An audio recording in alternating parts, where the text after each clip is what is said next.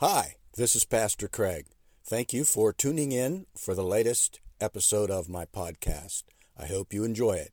You can contact us at studyhiswordministries at yahoo.com. Thanks again. All right, we are in Ephesians chapter 4. Starting in Ephesians chapter 4, as I've mentioned previously, the first three chapters of the letter to the church at Ephesus was real heavy in doctrine. The last three chapters, chapters 4, 5, and 6, which we're going to start now, is where Paul gets down to what does that doctrine look like when applied to the life of a Christian? How it is that you should look and live as a Christian based on what he's already told us. Ephesians chapter 4, starting in verse 1. I, therefore, the prisoner of the Lord, beseech you to walk worthy of the calling with which you were called, with all lowliness and gentleness, with long suffering, bearing with one another in love, endeavoring to keep the unity of the Spirit in the bond of peace. So Paul starts out, he says, I therefore, therefore being that everything that I've told you up to this point now I'm going to tell you more. That's the therefore is. Okay, I've told you all this. Now this is what it's going to look like. I, therefore, the prisoner of the Lord. Paul was in prison at the time that he wrote this, and he was in prison for sharing the gospel because of him being an apostle for Christ. So he says, I therefore, the prisoner of the Lord, beseech you to walk worthy of the calling which you were called.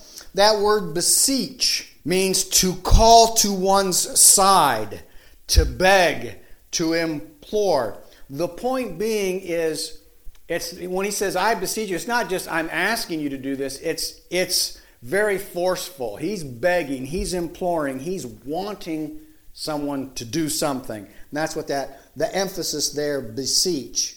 Turn to Philippians 1 9. Well, you know, the he talks about there in Philippians. I, I, I, apologize, I've got a got a bad reference there, but he does talk about in Philippians there about um, being in chains and being in chains for Christ, and that is that's how he starts out here. Um, so Paul, he doesn't what he doesn't do is when he says, Therefore, I beseech you as an apostle, because there are times in his letters where he does put out his apostolic authority and say, As an apostle of Christ, this is what I'm telling you. Here he's saying it as a prisoner of Christ. And it, it really puts him on a real personal level with the people that he's writing to. The fact that he says, I, Paul, prisoner of Christ. He's not pulling his apostolic authority, he's putting himself on a level that they could relate to. It's much more personal that way. All right, um, 1 Corinthians chapter 7, verses 22 and 23. Paul says here, For he who is called in the Lord while a slave is the Lord's freedman. Likewise, he is called while free is Christ's slave. You were bought at a price, do not become slaves of men. And that's Paul's point, is being a prisoner of Christ, he's owned by Christ.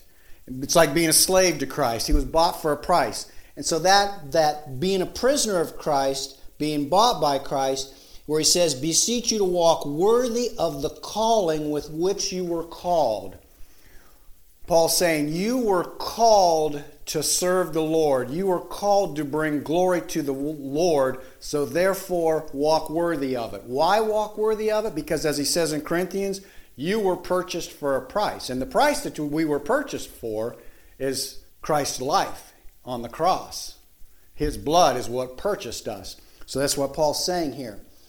Walk worthy of the calling with which you were called, because you were bought for a price. Some translations, it says, um, walk worthy in the vocation for which you were called. Now, we have a tendency to think of that word vocation meaning uh, what we do for a living, our job or our employment, whatever. And that's not really a good translation because in the original Greek, it does say, worthy of the calling for which you were called. Christ didn't pay his, a price on the cross for me to be a truck driver, or he didn't, you know, pay a price on the cross for someone to be a school teacher He paid a price on the cross for us to be called to serve Him, to walk like Him. So that's Paul's point here. Um, and then he gets in verse 2 describing what this walk will look like. He says, with all lowliness and gentleness, with long suffering, bearing with one another in love. So he, he mentions four aspects of our walk here. And I want to spend a little time talking about these because they're words that we're all familiar with, but they're words that we can overlook because these are very, very important pictures of a Christian, what our walk looks like. First, he says, with all lowliness. Lowliness would translate to humility, humility and lowliness. Humility and lowliness is how you view yourself. Turn to Acts chapter 20. Acts chapter 20, verses 18 and 19, Paul says, And when they had come to him, he said to them, You know from the first day that I came to Asia in what manner I always lived among you, serving the Lord with all humility, with many tears and trials, which happened to me by the plotting of the Jews.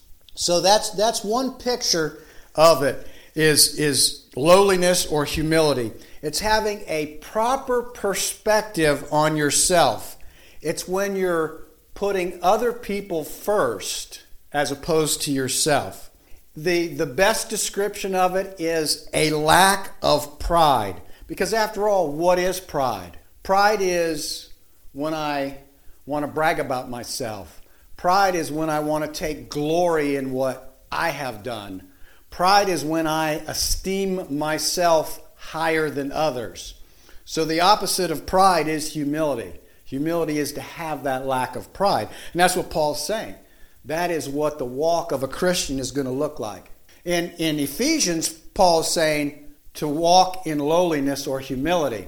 In Acts, Paul is saying, This is how I lived. When I was among you, you saw how I lived. That's what he's saying in Acts 20. So it's, it's an example of Paul doing what he tells us as Christians we should be doing. It's an example of him uh, exhibiting his faith. It's him walking the walk, as we would say. Turn to Philippians chapter 2. Philippians chapter 2, verse 3. Let nothing be done through selfish ambition or conceit, but in lowliness of mind let each esteem others better than oneself. That's a perfect description on what lowliness or humility is. It's when you esteem others better than yourself. It's when you do things not out of selfish ambition. When we do things out of selfish ambition, that's selfishness and that's pride. So that's what Paul's saying here. Turn to Galatians chapter 5. Galatians chapter 5, verse 26, Paul says, Let us not become conceited, provoking one another, envying one another. And that's exactly what happens when we have pride in our lives and that, we become conceited, we become envying, and it provokes other people. So again, he's showing both sides of it what it's like to have humility and what it's like when you don't have humility.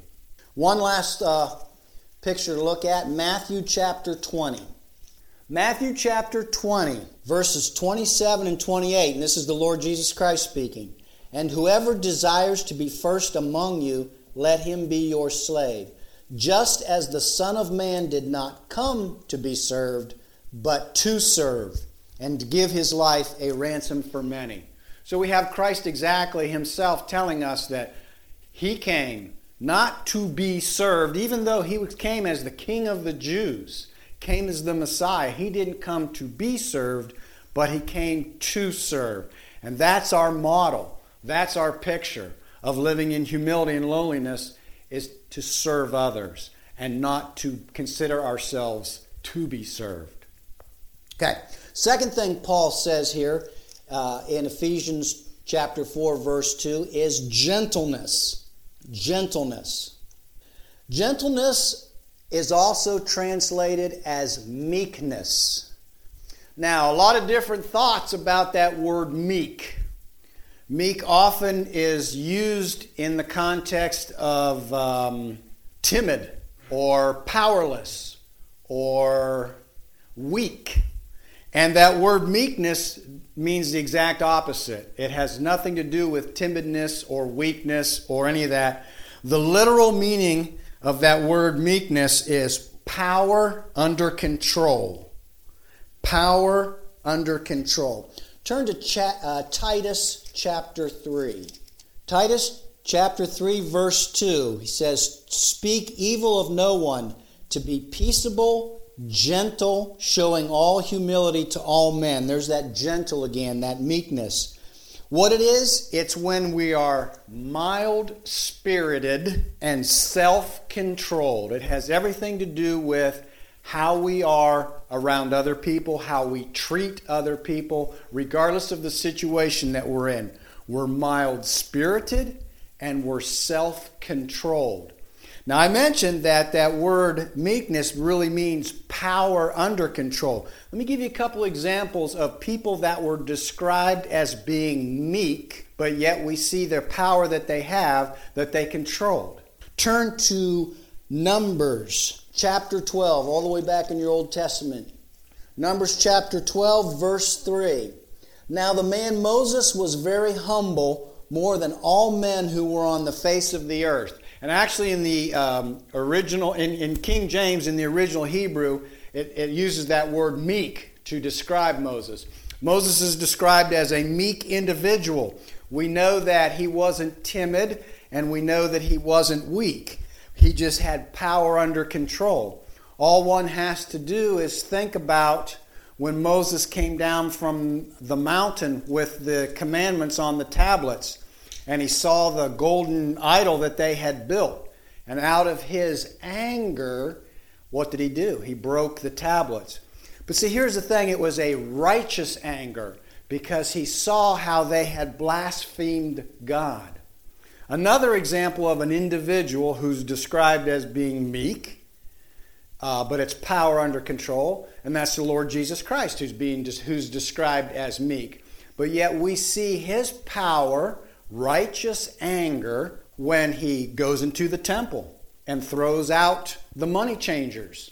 And so that's the whole idea of the meekness is that a person is gentle, but they have power that they can control.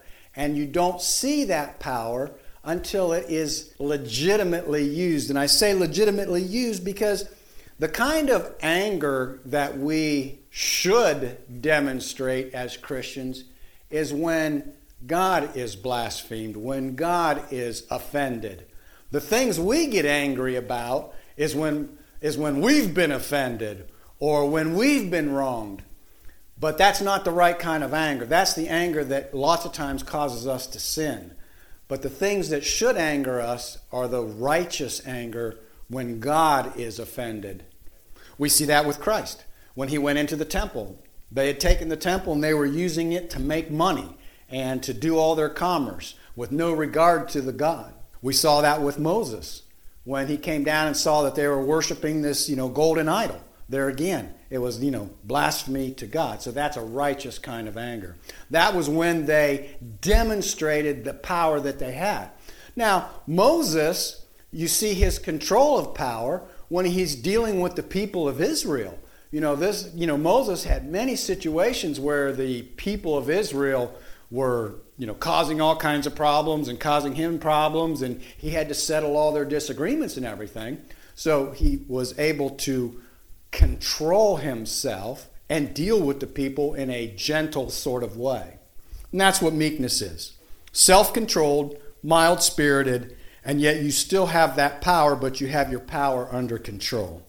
The third quality that Paul writes about here in verse 2 is long suffering. Long suffering is patience. Turn to 1 Thessalonians chapter 5. 1 Thessalonians chapter 5, verse 14.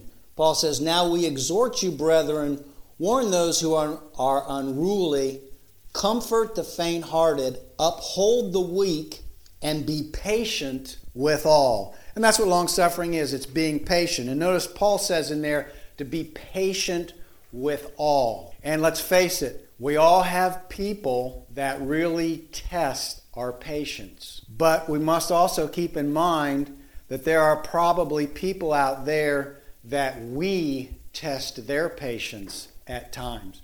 So understanding that God is a picture of patience God is a picture of long suffering. That's our example. It's our example to be patient with all, especially those that test our patience.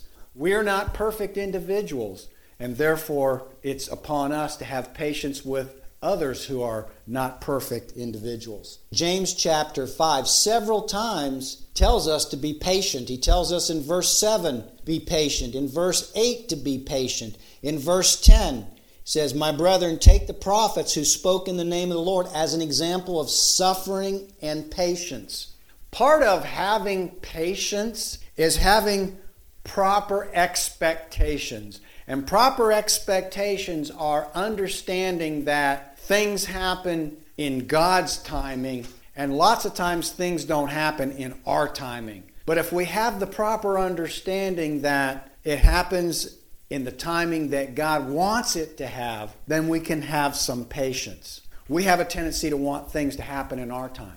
But God, God sees the big picture that we don't see. And so a lot of the things that we don't have patience for, it's because we don't see the big picture.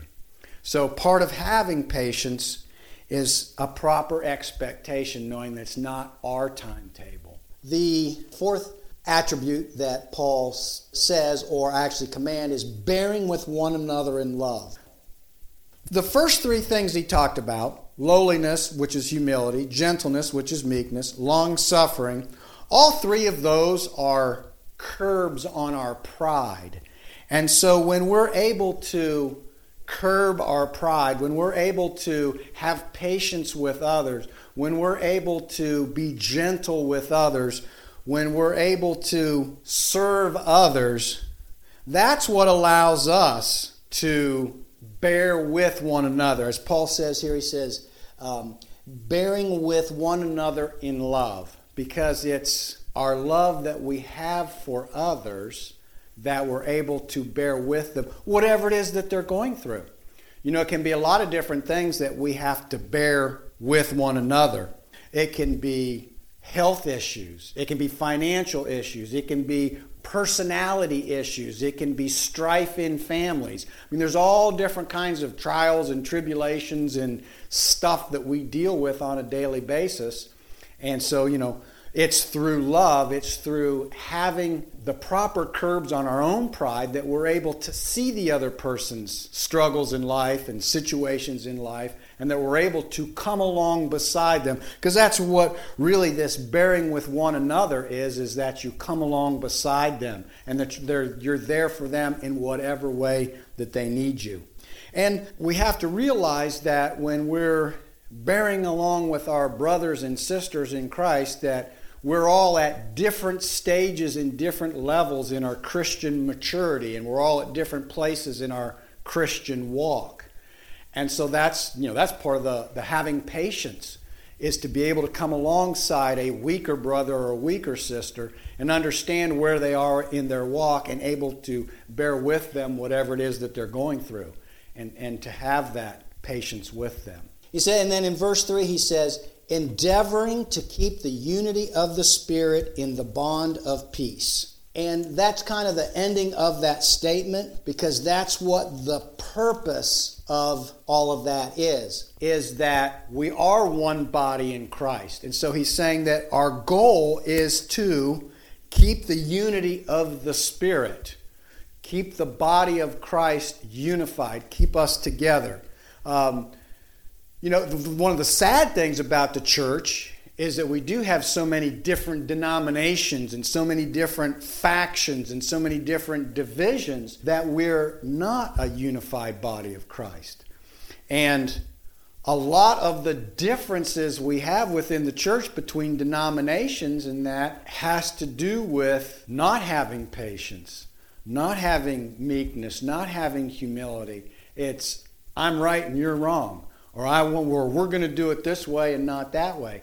And that's how we have disunity is by not esteeming others higher than ourselves and things like that. And that's what Paul's saying here. He says, you know, that is the goal of this kind of a walk in life is to keep the unity of the Spirit in the bond of peace so that we can work together as the body of Christ. And that's the whole purpose and the goal is to be one body in Christ. Thanks again for listening. Please make sure that you hit the subscribe button so you will not miss a single episode of our podcast. Have a great day.